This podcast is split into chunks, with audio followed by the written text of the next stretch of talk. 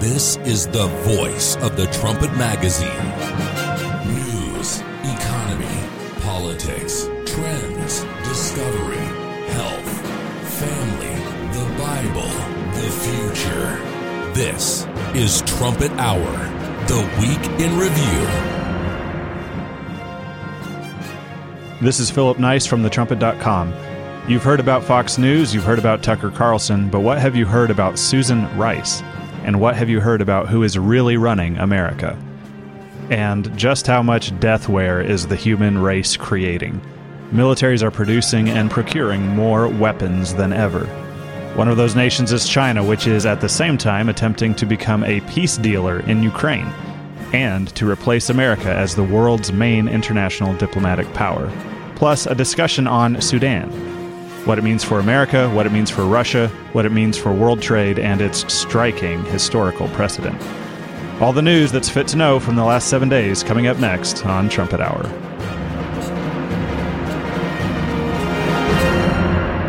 Welcome to Trumpet Hour Week in Review this Friday, April the 28th, 2023.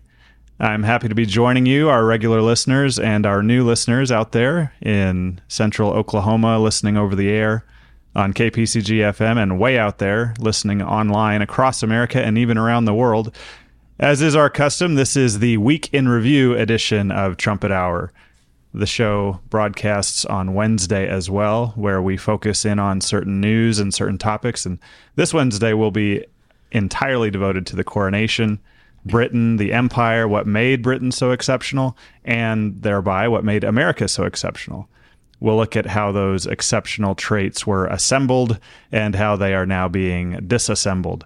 But for the week in review, we massed four trumpet writers at once, these watchers of news across four regions of the globe and each of them gives you the most important news of the week from his region. Here in the studio, we have Andrew Miller covering Anglo America. Hello. And we have Rufaro Manyepa, who covered the Middle East a couple weeks back for us. This week, he'll be filling in for Jeremiah Jacques and covering Asia. Hello. In Britain, uh, joining us by teleconference, we have Richard Palmer covering the Europe region. Good afternoon. And we have Mihailo Zekic, who is covering the Middle East. Good to be here. Andrew Miller, let's start with Anglo America. You've been watching this region all week, every week. Uh, this weekend, what stands out as the most important news?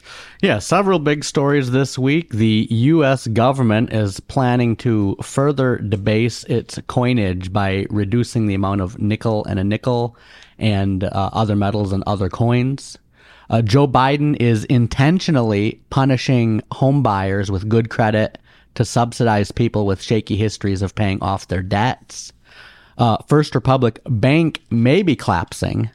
And most Americans are not going to hear a lot about these stories because Tucker Carlson was fired from Fox News that uh, that last bit's probably one of the more shocking stories uh, of the week. Uh, and not only I just think that, many listeners around the nation think that because Fox News has lost almost a billion dollars this week uh, as their, their share prices are just plummeting as they've sacked their most popular news commentator in order to bring their network more in line with the rest of the corporate media.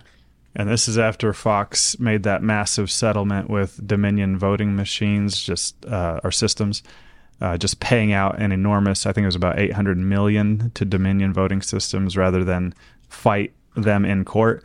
Uh, and then to voluntarily fire uh, the biggest name in news commentary, I would say, uh, and and lose a billion dollars. There's something going on that's worth more than a billion or billions of dollars to Fox News.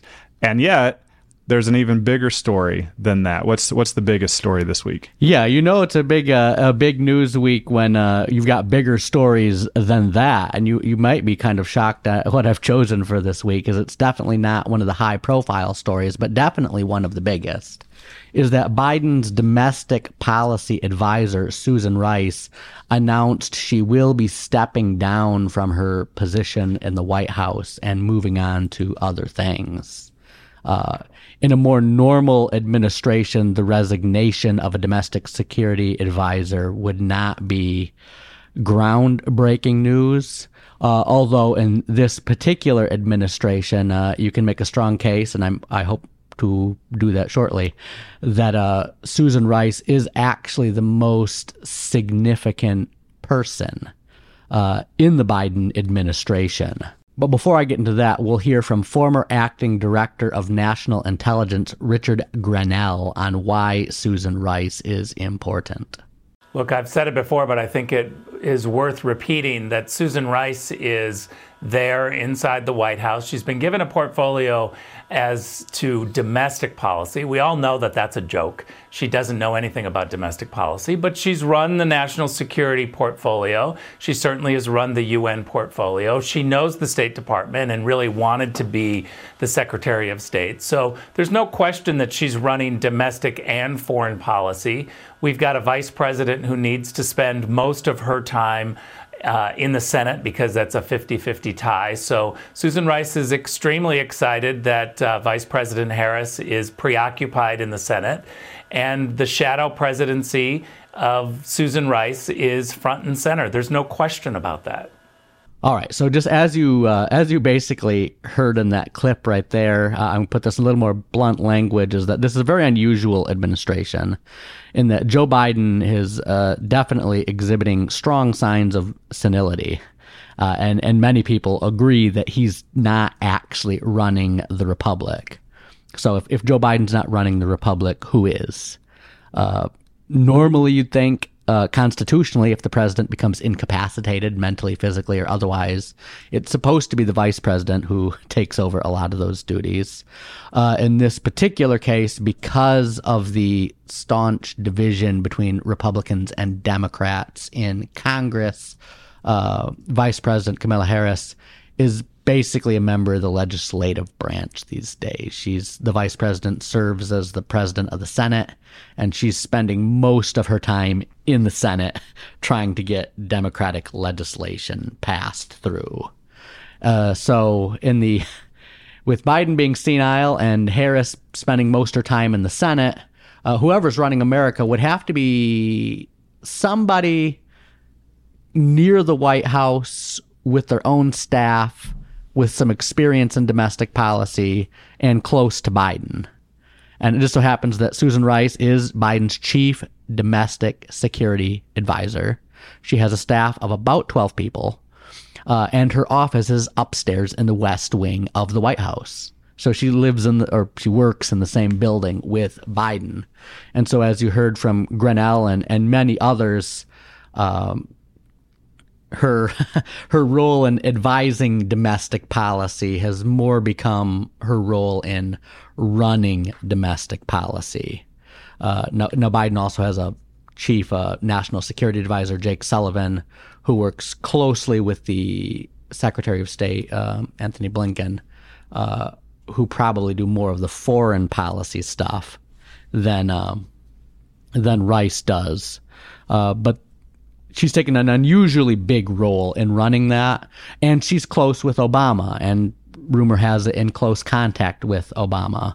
I think one of the people we quote uh, here at the Trump quite a lot, um, Mark Bradman, uh, who writes under the pseudonym Sundance, uh, kind of made a funny analogy. Is like he said, sometimes you'll hear people talk about Obama talking into an earpiece to Biden. He's like, that, that is kind of funny. This isn't a Tom Cruise movie. He's like, if, if Obama wants something done in the White House, is like, there's probably not a real earpiece. He's like, you just pick up the phone and call Susan Rice. She's right there in the White House. She has her staff in the White House. She's the one who's officially advising Biden on how to run domestic policy, but given Biden's mental decline, is actually the one just running domestic policy. So some people say, "Good riddance. She's she's gone." Um, is, does this mean Obama has lost his power over the White House? Well, I doubt that. I, I imagine. Uh, uh, I imagine whoever replaces them. There's been some rumors uh, about different names that they might replace them. Will also be someone close with Obama. Uh, but it is also interesting that if she's moving on, uh, it could also be uh, a sign that Obama's moving on. The timing was really interesting. Is that as soon as Susan Rice um, announced she was stepping down, within 24 hours, both Biden and Harris came out and assured the American people that they are indeed uh, running for the Democratic nomination in the 2024 election. Now, I think most people assumed that they were, but the, it's just a little bit, it's like a, kind of touchy, huh? It's like he's, he, he wants Americans to know that he's running because he, he seems a little nervous that um, Barack Obama might not think that he's running in 2024. Uh, he, he might be. Uh, I'd probably do that if I were him, uh, gearing up to uh, throw Biden under the bus for the inflation crisis and uh, have uh, Susan Rice be the, well, depending on how things go, either be the presidential nominee or the the domestic security advisor for someone else. So Barack Obama has fallen off of the radar for a lot of people. There's there's some out there who are still keeping track of him as best as they can. Um, why is it that you, as you're monitoring Anglo America, any tiny thing to do, you know, any any um, uh, news item that's even one or two degrees of separation between the White House and Barack Obama. Why why do you watch for that name uh, so consistently, uh, even well after he's left office? Yeah, well, there's a prophecy in Daniel 8 and verse 12 which talks about a host was given to him against the daily sacrifice by reason of transgression, and it cast down the truth to the ground. And if you read that whole chapter, the him is referring to um, like an end time type of Antiochus Epiphanes. Doesn't actually mention Antiochus Epiphanes in the chapter because um, it was written before Antiochus Epiphanes was born, but uh, all commentaries are pretty much unanimous that it's talking about Antiochus Epiphanes uh, and those who believe in prophecy and end time type. That and uh, our editor in chief uh, in the book we'll put in the show notes, America Under Attack, uh, identifies Barack Obama as a type of Antiochus Epiphanes who is here to cast down truth to the ground in America. And so that verse mentions that it's not it's not just him, it's not a one man show. He has a host of bureaucrats and CIA agents and Chinese spies and Wall Street ESG financiers and uh, Silicon Valley moguls and uh, State Department employees and Deep State Department employees. Uh, but the, the focus of the verse is definitely that the Barack Obama or the Antiochus figure is in charge. Uh, and so now with Biden in the White House, most people, whether you believe in Bible prophecy or not, uh, I think realize that Biden's not the one in charge. Uh, and so they're, they're looking for who is in charge. But it is also interesting is that in this particular case, Susan Rice is kind of the umbilical cord between uh, or the or the conduit or whatever analogy you want to use uh, between Joe Biden and uh, and Barack Obama. And so when you see something like this, a domestic security advisor's resignation normally wouldn't be that significant. Uh, but in this case, it is a sign that the the Antiochus figure, the Obama figure, he's he's planning on doing something new. Uh, we can't know exactly for sure what new thing that is. Uh, I expect it might be a sign that he's getting ready to pull his support for uh, Biden in the 2024 nomination, make him a one term president, pick someone new. Uh, but however it is, it's the uh, the Antiochus figure will remain in charge of the radical left movement until that movement's defeated. And we, I did see Obama uh, endorse Biden's uh, sudden, you know, somewhat sudden uh, official announcement of his reelection campaign. But keep an eye on what he is really up to. So keep an eye on Susan Rice and keep an eye on Barack Obama. Well, thank you for that, Mr. Miller. Watching the Europe region is Richard Palmer. Mr. Palmer, what do we have going on in Europe this week? Well, for the first time, German fighter jets did a flyover in honor of Israel's Independence Day on uh, April 25th, 26th, marking 75 years of Israel's independence. Uh, German fighter jets were there doing a flyover, along with a few from some other nations. Some of their uh, Eagle 2.0 jets had both the Israeli and, and German flag. So, a big sign of unity in Israel, trusting in Germany. Of course, a long-standing forecast we've had is that uh, Europe, uh, that Israel is going to be inviting Germany to play a much bigger role in the Middle East and in their region, and deeply regret that. We've also had uh, some significant events between Azerbaijan and Armenia this week. Azerbaijan established a checkpoint on the only road from Armenia to the disputed region of Nagorno Karabakh, and uh, Russia has kind of kept the peace in this area, but um, you know this is a sign that Azerbaijan no longer fears Russia and are just kind of doing whatever they want. Uh, it ups the pressure on. It, you know, it's a reminder that the consequences of what's happening in Ukraine spread far beyond Ukraine's border, and uh, that uh, Russia has a lot to lose if they have, do badly there. Um, in Germany, we had the Alternative for Deutschland claim that they helped elect the mayor of Berlin this week. So relying on the support from the AFD is a big humiliation, a big no go. Uh, other leaders have stepped down when it was revealed that they had the support of the AFD. These particular votes were private. It's impossible to confirm, but it certainly looks like that. And it's uh, more sign of Germany's political paralysis where they couldn't kind of get a leader through the standard left wing, right wing centralist coalition, and the AFD stepped in there and uh, got at least a, a, tactical win. So more signs of political unrest in, in Germany. So, what is the uh, the main story that you want to our listeners to focus on? So, the main story comes from the Stockholm International Peace Research Institute. They are one of the most reliable places for uh, compiling figures on military expenditure. And they concluded that military expenditure has reached its highest level ever. And uh, it, I'll get into some of the details in a minute. But what I think is most interesting about this is that it's boring. you know, this is the world reaching the highest military spending ever. And it's kind of like, well, yeah, I saw this headline last year. Right. Um, we've been here before. We know it. We maybe saw the headline the year before, the year before that. We've gotten used to now the fact that every year we are reaching new highs when it comes to spending on the military. And you don't have to go back that far when that was not the case. Your early 1990s, so called peace dividend, uh, militaries around the world are cutting spending. This goes on probably until at least September the 11th then you, you even five, ten years on from September 11th, you start to get European countries still cutting their militaries, cutting back on military spending.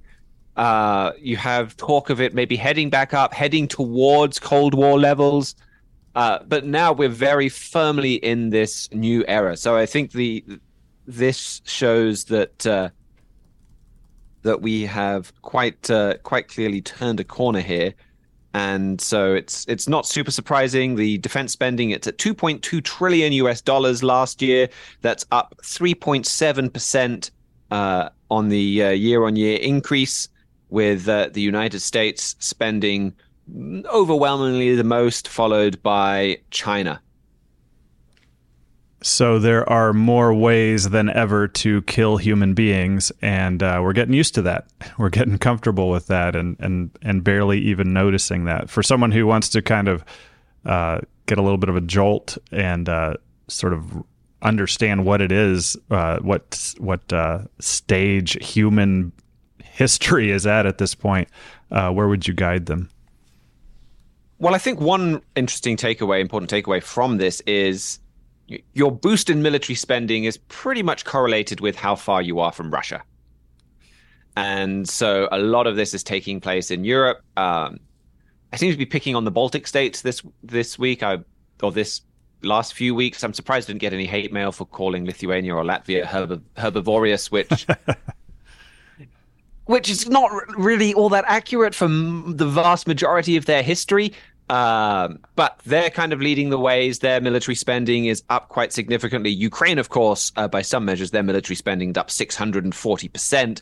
Poland, we've kind of talked about them becoming this military superpower in Europe. A lot of these figures haven't fed through yet, you know, because if you announced an increase to military spending last year, well, that's kind of probably hitting this year, and so those increases aren't taken into account in this kind of look in the rearview mirror from from SIPRI but you've got Europe profound changes in Europe happening because of what has been uh, triggered in Russia and Europe kind of rearming other parts of the world as well. But this is exactly and very specifically what um, Trumpet editor in chief Gerald Flurry has been forecast. There's even a chapter in Russia and China in Prophecy, his uh, our booklet. Uh, that's called Russia Frightens Europe and Fulfills Bible Prophecy on just how we're going to see the rise of a new world power. And I think in some ways that's more alarming than just the number of weapons. You know, if you look at a country, is America more dangerous because there are more guns there, say, than somewhere else? Well, you know, I don't know if that's a big measure. If, if a neighborhood buys more guns, is that neighborhood necessarily more dangerous? Well, it depends on a lot of other factors. Uh, the fact, though, that you're seeing the rise of new superpowers, the rise of countries that didn't feel the need to fight and defend themselves in history now starting to do that, that's a lot more worrying.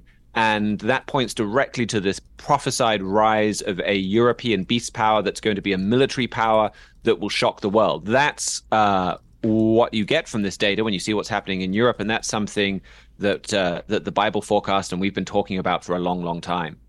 Russia frightens Europe and fulfills Bible prophecy. And on thetrumpet.com, as you mentioned, our listeners can find Russia and China in prophecy. So Russia is frightening Europe, and people close to Russia are buying and building more weapon systems. So, what is it that's happening in Russia and in Asia in general, Rufaro Manyepa? Yeah, uh, we had a story this week that came out that Russia and China uh, have struck a deal to cooperate on maritime law enforcement in the Arctic.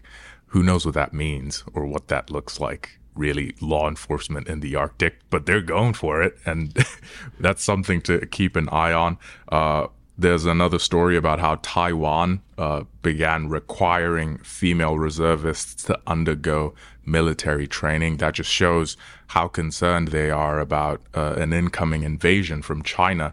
Uh, they're just preparing all of this and getting ready for something like that to happen.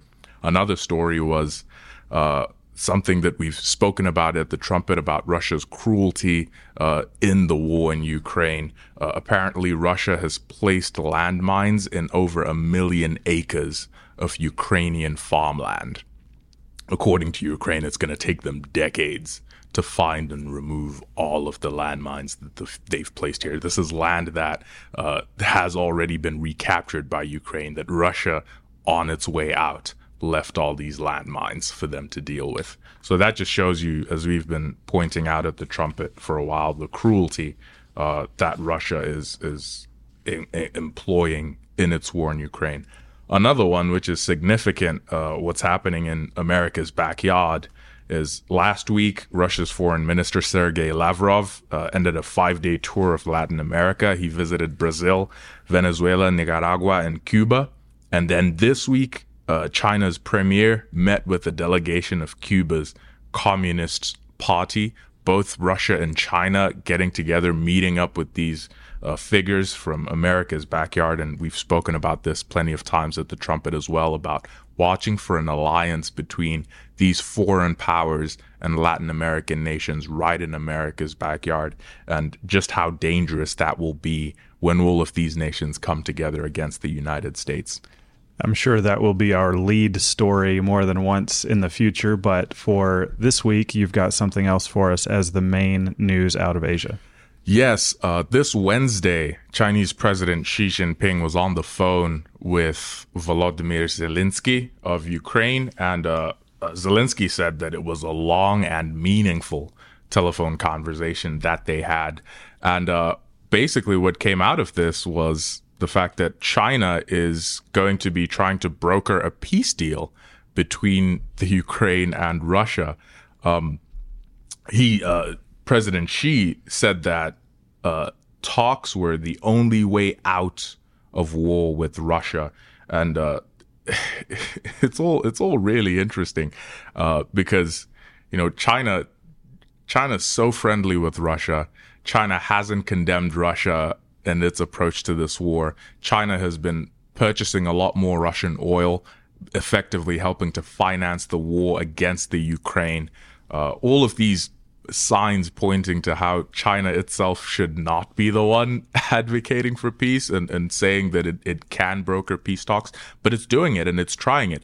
And the Ukraine is welcoming it. Uh, right after the phone call, Zelensky appointed a former cabinet minister to be Ukraine's new ambassador to Beijing and sent him over there. Right after the call, China said that it was sending some diplomats over to uh, Ukraine in order to to begin uh, everything that's necessary for the peace talks. And you know, Xi's saying all the right things. He's saying there's no winner in a nuclear war. We need to make sure that we find peace. Um, but a lot of the a lot of the reality on the ground says something else. But the United States, for its part, is welcoming this. Uh, John Kirby came out and he said he said we certainly welcome any effort to arrive at peace as long as that peace could be just and could be credible. So the United States sees China stepping in to negotiate this peace and it says, "Oh, we go ahead. We like this. Keep doing this." And all of this is really dangerous because it comes right after China brokered uh, a, a, a peace between Saudi Arabia and Iran. And here, listen to this uh, clip from uh, Tucker Carlson talking about the significance of China brokering the Saudi Iran peace. Earlier this month, Iran and Saudi Arabia, the two most significant powers in the Muslim world, announced that after generations of proxy wars and snarling hostility to one another, they will be resuming diplomatic relations. Peace has broken out between blood enemies. As recently as last year, very few would have thought that could happen, and now it has happened. And it's happened, and here's a significant thing from an American perspective it's happened because China, not the US State Department, but the communist Chinese government, brokered the deal. The world's largest atheist state has halted religious conflict between two theocracies. So there you hear it. You know, you can be as skeptical as you want about, you know, whether this peace is going to last, China's motives, all that. Fair enough. But, you know, you, you, you look at the recent history, you know, like, like uh, Tucker Carlson said in there, this is an atheistic nation brokering a peace between two antagonistic theocracies, right? And it, it and it did it for however long it lasts. China went in there and it did it. And if it goes in and establishes something concrete with the Ukraine and Russia, China is two for two. You know, if if there's any two groups that you know could point to credibility for China doing something meaningful with Ukraine and Russia, it's Saudi Arabia and Iran. You know, they're very comparable, the hostilities there. But, you know, the, the point here is, you know, as Mr. Gerald Flurry said in his recent article, The Ukraine War Will Not Start World War III, he said that, you know, the war could last for years. Who knows um, how, how long it's going to go for. But one thing you can watch for is that America will not be the decisive factor in this war, right? And we're seeing now with China stepping into this role as the, the world's chief negotiator of peace, uh, we can see the global hierarchy of power is changing. Russia and China working with each other from the Arctic, as you said, to the conflict in Ukraine, to resolving and taking advantage of the conflict in Ukraine, and the United States letting it happen for all its billions and billions and billions poured into Ukraine, uh, some of us thought that you know this administration or this uh, regime, I should say, uh, would would not let Ukraine go, and now China's stepping in, and we're seeing uh, the United States left empty-handed. As that article you said, the Ukraine war will not start World War III. Uh, states anywhere else uh, our listeners can look for a little more information on this. Yes, we've referred to it several times, but a classic article by Mr. Flurry, What Are the Times of the Gentiles? He references uh, the prophecy that Jesus Christ made in Luke 21, verse 24, talking about the Gentiles, these non Israelite nations that you would see America, which once was, you know, eminent in the world, unquestionably leading, influencing, America is cannibalizing, it's it's falling, it's it's no longer as eminent or as important as as it is and in many cases it's abdicating its formerly held responsibilities and now it's being replaced by these gentile powers by nations like China and and Russia and these instances of China and Saudi Arabia and Iran and here with the Ukraine show this prophecies of fulfillment beginning to take place in a very real way so that article there by Mr. Gerald Flurry really will help to contextualize all these events and going forward as you see China's activities there to really see how it's going up and the United States is on the way down and out. that was what are the times of the Gentiles? What are the times of the Gentiles? Gentiles, of course, a term that merely means the nations, uh, nations that uh, did not descend from ancient Israel. Uh, another region being more and more dominated not by the United States and the other nations of Israel, but by the other nations is the Middle East. Mihailo Zekic, you watch the Middle East for us. What's been going on in that region?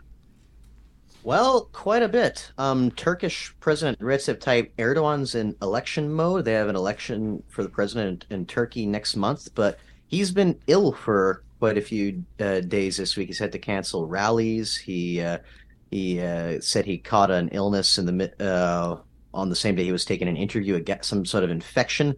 Uh, we uh, think that Turkey may or may not have a leadership change in the near future, so that's something we're watching. A um, bit more serious news uh, in the Gulf of Oman, uh, to the south of the Arabian Peninsula. The Iranians have uh, captured or taken hostage, rather, an oil tanker, um, which was uh, connected to Turkey, registered to the Marshall Islands, commissioned by Chevron to be sending oil from Kuwait all the way to Houston. So a lot of different countries in the middle there people are looking at that and uh, wondering, okay, what's the United States going to do about this? This is uh, obviously it's not an American ship per se. Um, America hasn't done anything too much of it lately. Iran does this kind of thing all the time, so it's in one sense it's not too big of a story, but at the same time it always makes waves, no pun intended, um, whenever anything like this happens. And there has been um, uh, more uh, uh, tensions on the Syrian Israeli border. Uh, Israel shelled some targets in southern Syria on Monday. Uh, there's been talks that Hezbollah has been operating uh, from Syria. Well, they are operating from Syria, but uh, you're seeing Israel go after this group, not just in Lebanon, but also in other parts of the world where they're based from. So I, am just thinking back as you're talking there too. Uh, when I first started to sort of watch the news, I guess um, any one of those stories would have been probably a feature print edition story in the in the Philadelphia Trumpet uh, at that time. Uh, but you're going to bring us something that's even more significant. What what's what what should our listeners uh, really kind of sink their teeth into on this? Well, this time you be, might be happy to know it's not about Saudi Arabia. Um, this time on uh, April 25th, uh, Israel held its Memorial Day. That's the day they get or their uh, national day on commemorating fallen soldiers. Of course, Israel has uh, a lot more so- soldiers killed in the line of duty than most Western democracies do and but it's something else that happened on that day that involves Israel. Um, Russia currently holds the United Nations Security Council's rotating presidency. That's for those that aren't familiar, the top body in the UN where Russia, America, China, France, and Britain hold permanent veto seats, and other countries filter in through uh, elections. And they decided to call an impromptu meeting on Israel's Memorial Day to uh, talk about how to uh, deal with the Palestinian issue, how to uh, stop uh, Israeli aggression against Palestinians. Now, this kind of thing is not nothing new for the UN. The UN is a bit notorious for its anti-Israel bias, but the fact that Russia impromptu called this on this particular day, when Israel's commemorating its own soldiers that are killed in the line of duty, was seen as a particular um, snub, or shall we? Uh, it's a slap in the face. yeah, slap in the face. I was going to say punch in the nose um, to Israel. Now, I- interestingly enough, uh, Israel actually wasn't too concerned about having that uh, meeting called in the first place. Um, I guess they're used to it at this point, but they requested several times that the date be changed, and Russia said no. Now, the the rationale for this is that Israel's been a bit critical for uh, uh, Russia's war in Ukraine lately, and analysts are seeing that maybe this is a tit for tat kind of thing. But still, this is a pretty big insult. Here is the um, uh, a clip from the uh, ambassador to the UN from Israel talking about uh, what's going on. This is at the meeting itself, and right after this clip, him and the Israeli delegation just get up and leave while the meeting just continues on unopposed. If this council refuses to respect their memory, I will dedicate this speech to their memory. I light this candle, Mr. President, to honor them, and may their memory be blessed.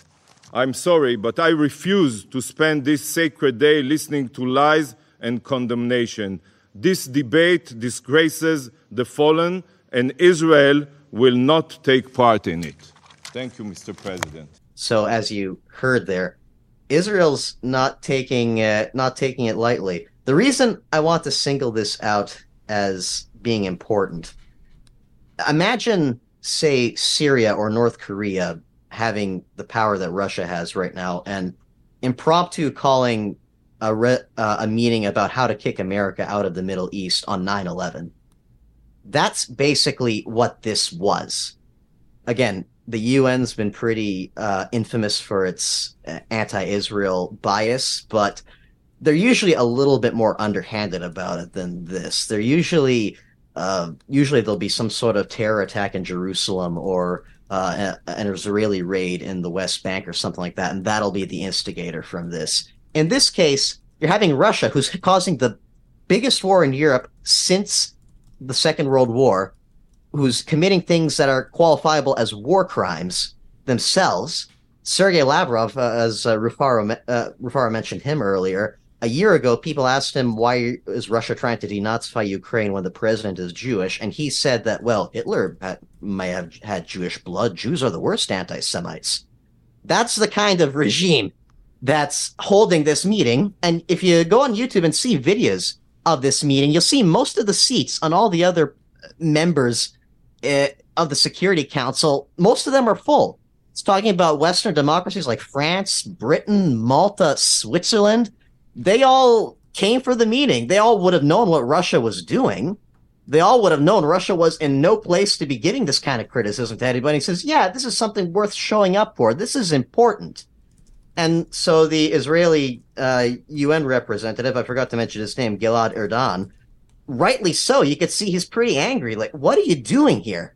This is the kind of stuff, you know, that maybe you could have gotten away with before the Holocaust when it was fashionable to say blame Jews for some of the world's problems.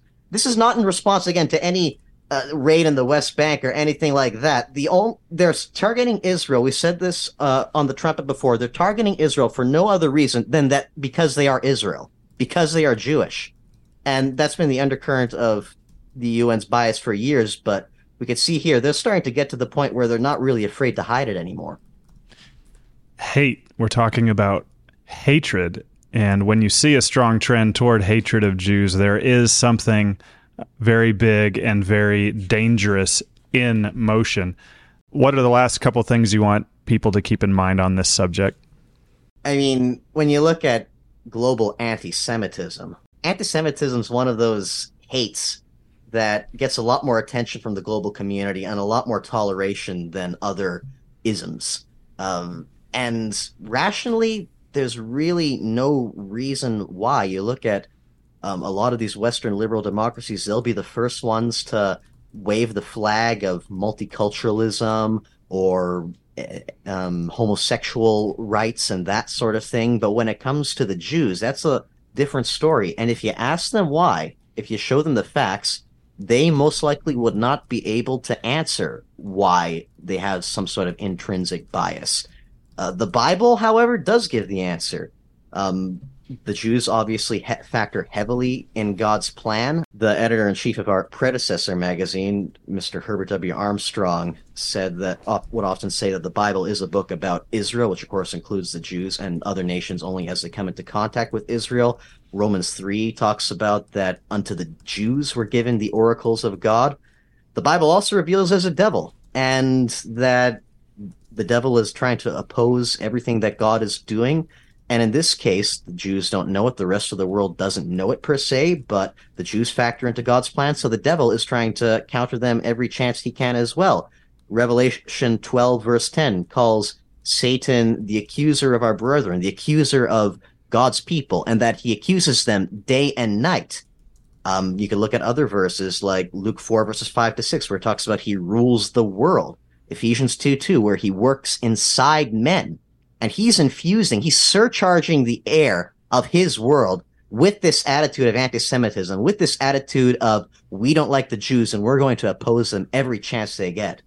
At this point, um, uh, a meeting at the UN is not going to be uh, sending people to the deaths per se, but we talk about this program who knows how many uh, times the people of Israel, including the Jews of the Middle East, face a lot worse anti-Semitism to come, like uh, the likes of which uh, is best comparable to the Holocaust, but in an even worse level than that. So that is the ultimate cause of why we have this irrational anti-Semitism around the world.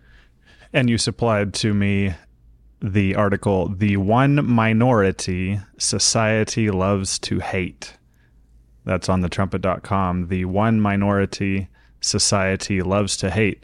I heard a man say that anyone who rejects the Bible as a legitimate document has to explain to me the Jews, the very existence of the Jews. And I would add hatred for the Jews. You have to account for that. And you uh, just did there, Mihailo Zekic. Thank you for helping us stop for a minute. And uh, I see why you were compelled to bring us uh, this and highlight this and help us understand the historical moment that we are in, a chilling one indeed. You're listening to Trumpet Hour. Coming up, we'll discuss a major topic and its numerous ramifications Sudan. Stay with us on KPCG and Trumpet Hour.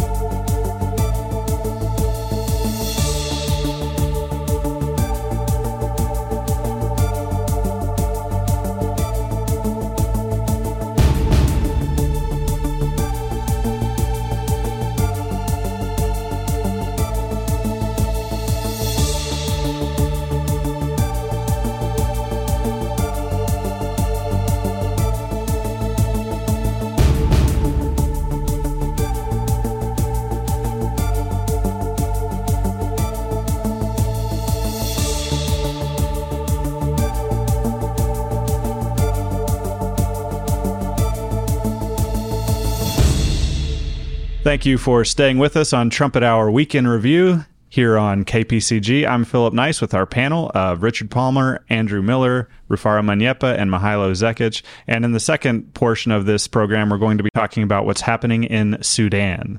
Mihailo Zekic, give us the who, what, when, where of the events unfolding right now as we speak in Sudan. Well, in 24 hours' time, the who, what, where, when might change completely. It's been really chaotic over there, but I'll do my best. So, a couple of weeks back, out of nowhere, two rival factions in the Sudanese military decided they were going to attack each other. Um, we don't know who fired the first shots. We don't know what the immediate cause was. But the main uh, branch of the military, led by Abdel Fattah al Burhan, who's more or less the military dictator of Sudan, he's been running the country for the past uh, couple of years with the help of the Rapid Support Forces, which are um, the uh, the successors to Arab militias that were notoriously um, bloodthirsty, shall we say, in the Darfur contact, uh, conflict from years back. Um, their leader, who goes by the nickname Hemeti, he uh, is in a bit of a power uh, sharing struggle with uh, Burhan, and uh, looks like the two of them are duking it out, trying to see who's going to become or, or stay the military dictator of Sudan. Fighting is pretty heavy in the capital Khartoum as well as the big city next door, Omdurman. There's also fighting in the Darfur region. Again, it's a bit chaotic. Nobody really knows. Um, like there were there were rumors back and forth that one group has the airport, that another group has the airport. Who has the presidential palace? There's uh, not a lot of information coming out. Both of these groups are really well armed, so it's not like a like a ragtag group of rebels against a powerful establishment.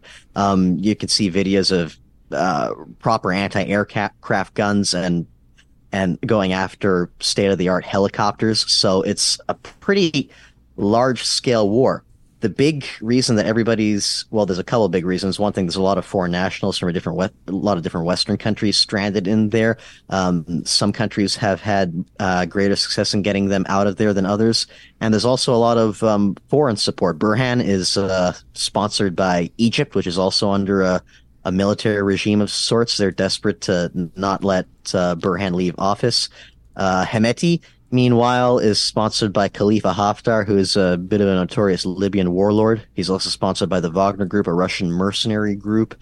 There's even rumors that the United Arab Emirates are getting involved on the side of the Rapid Support Forces.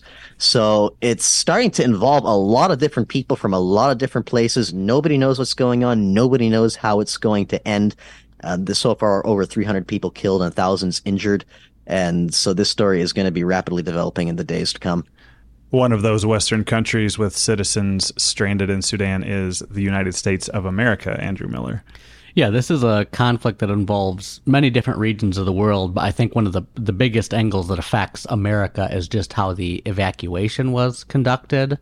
Now, the, the U.S. Uh, embassy in Sudan did evacuate its 100 employees on Sunday. Uh, then it waited two days, and then the State Department issued the following statement.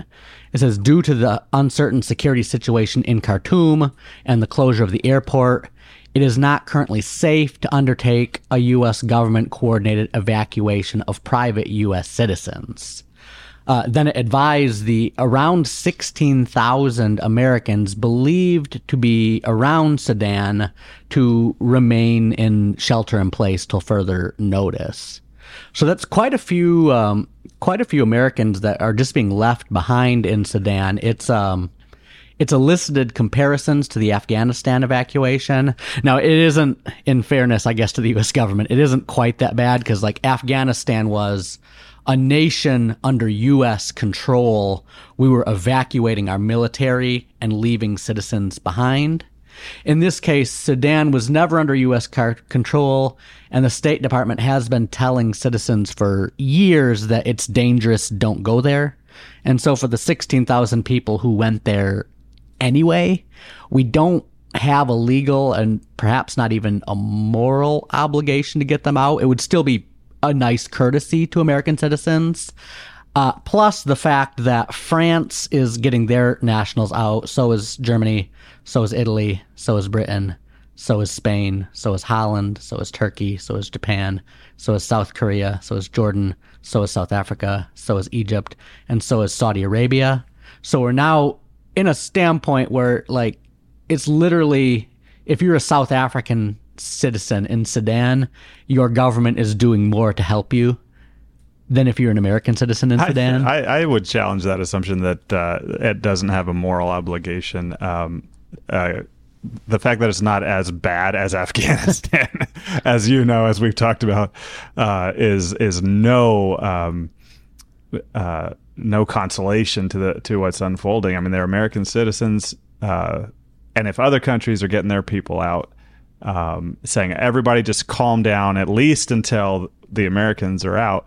Um, not just for those Americans' sake, right? I mean, also for the sake of American power, so that the Afghanistan domino doesn't knock down the Sudan domino, doesn't knock down the you know um, the dominoes that would fall uh, around the world. And it's definitely uh, a fulfillment of that Leviticus uh, 26 verse 19 prophecy about God breaking the pride of your power to where whether we have a legal obligation or not, the fact that Jordan and South Africa are actually using the power, what little power they have, uh, to get in there and get their people out. Well, America is just like, well, just bunker down in a cowshed someplace because, uh, it's not currently safe for us to send in uh, military troops to help you get back home. And I'm not sure we this, can trust that it's not safe this is what I think is, and this is the angle I think is fascinating. Is it was a failure to exa- it, to evacuate from Sudan that was also seen as kind of a big marker of the fall of the British Empire. And I do kind of agree. Like, I don't think this is the same as Afghanistan because Afghanistan is America's fault in a way that's or, or responsibility in a way that you know Sudan's been a mess for hundreds of years. They didn't cause the problems there, um, but in similar when similar African countries have fallen apart in the past, America has gone in. When you had violence in Sierra Leone and some of these other places, America has gone in and gotten its civilians out of there. Uh, so it is a big marker, even if it's maybe not on quite the same scale. It's a big marker when they're not doing that in Afghanistan. And yeah, I mean, to me, what popped into my mind was was was General Charles Gordon and this uh, famous incident where Britain left one of its most famous characters behind to die in Sudan. Um, you know, Charles Gordon, he's somebody who's who's fairly peripheral. Not people aren't super familiar with him. I was listening to a podcast about him a few months ago. They were kind of arguing on there that at the time he was the most famous man in the world. Uh, he was he was a big deal. He, was, he had led what uh, the ever victorious army. That was it. He, he led the ever victorious army in the Taiping Rebellion in China. Know, he met with Queen Victoria, things like this. Sudan was falling apart, um, and the British government sent in Charles Gordon uh, to go and and he'd been in Sudan. He was fighting the slave trade in Sudan before many years ago. So they're like, well, we'll send him in. Um, there's lots of confusion as to exactly what he was told to do. Um, you know, the government kind of claimed, well, we just sent him in on a fact finding mission. He seemed to somehow get the impression he was going in on a rescue mission he ends up hold up hold up in in Khartoum, and there's this big debate over do we go and rescue him?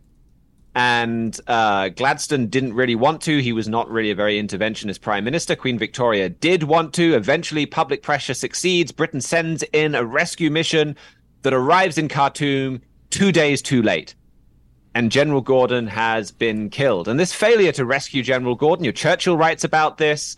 Um, well, Churchill ends up being there at the uh, the Battle of uh, Omdurman, or however you pronounce it, where Gordon is kind of avenged uh, against the Mahdist radical Islamist forces.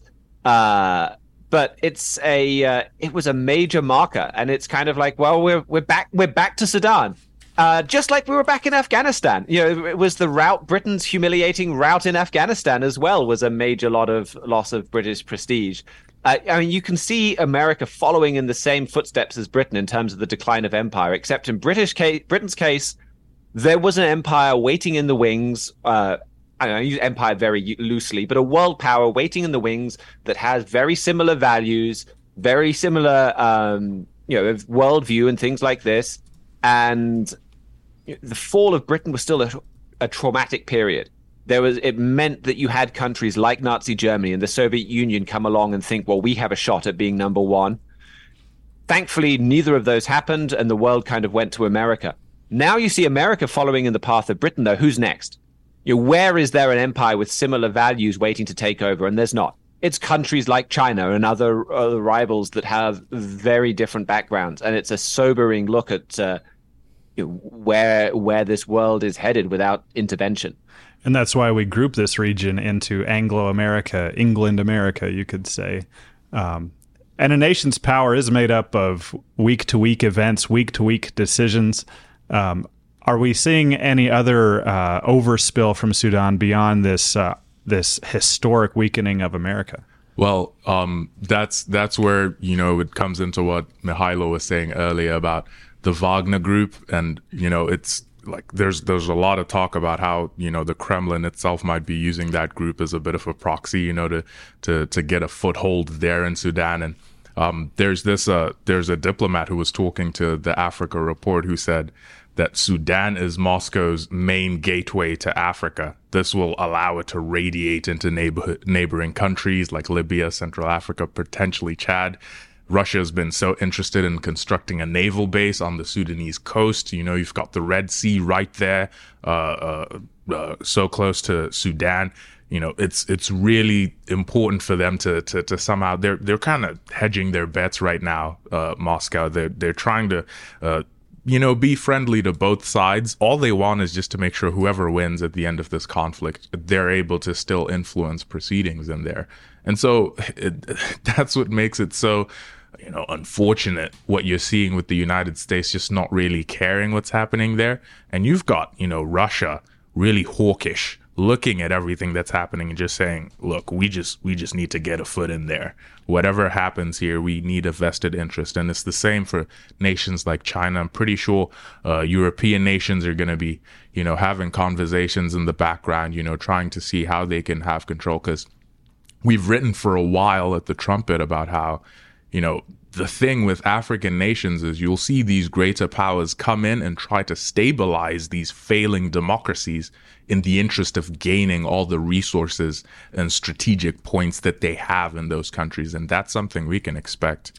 And as Richard Palmer said, Rufaro Manyepa, who is waiting in the wings?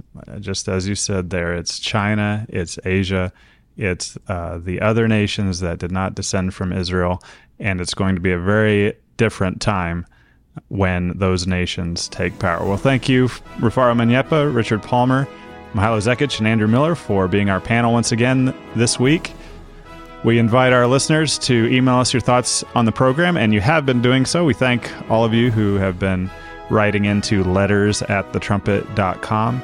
And we want to thank also Nick Irwin and Jesse Hester and Parker Campbell for all their work engineering and producing the show. I'm Philip Nice. That's your Trumpet Hour Week in Review. Join us on Wednesday for the next episode of Trumpet Hour. We will be focusing the entire show on the coronation, the British Empire that you just heard a little bit about, and what made Britain and America so different in the first place. We hope you'll join us then, and we thank you for joining us today on Trumpet Hour.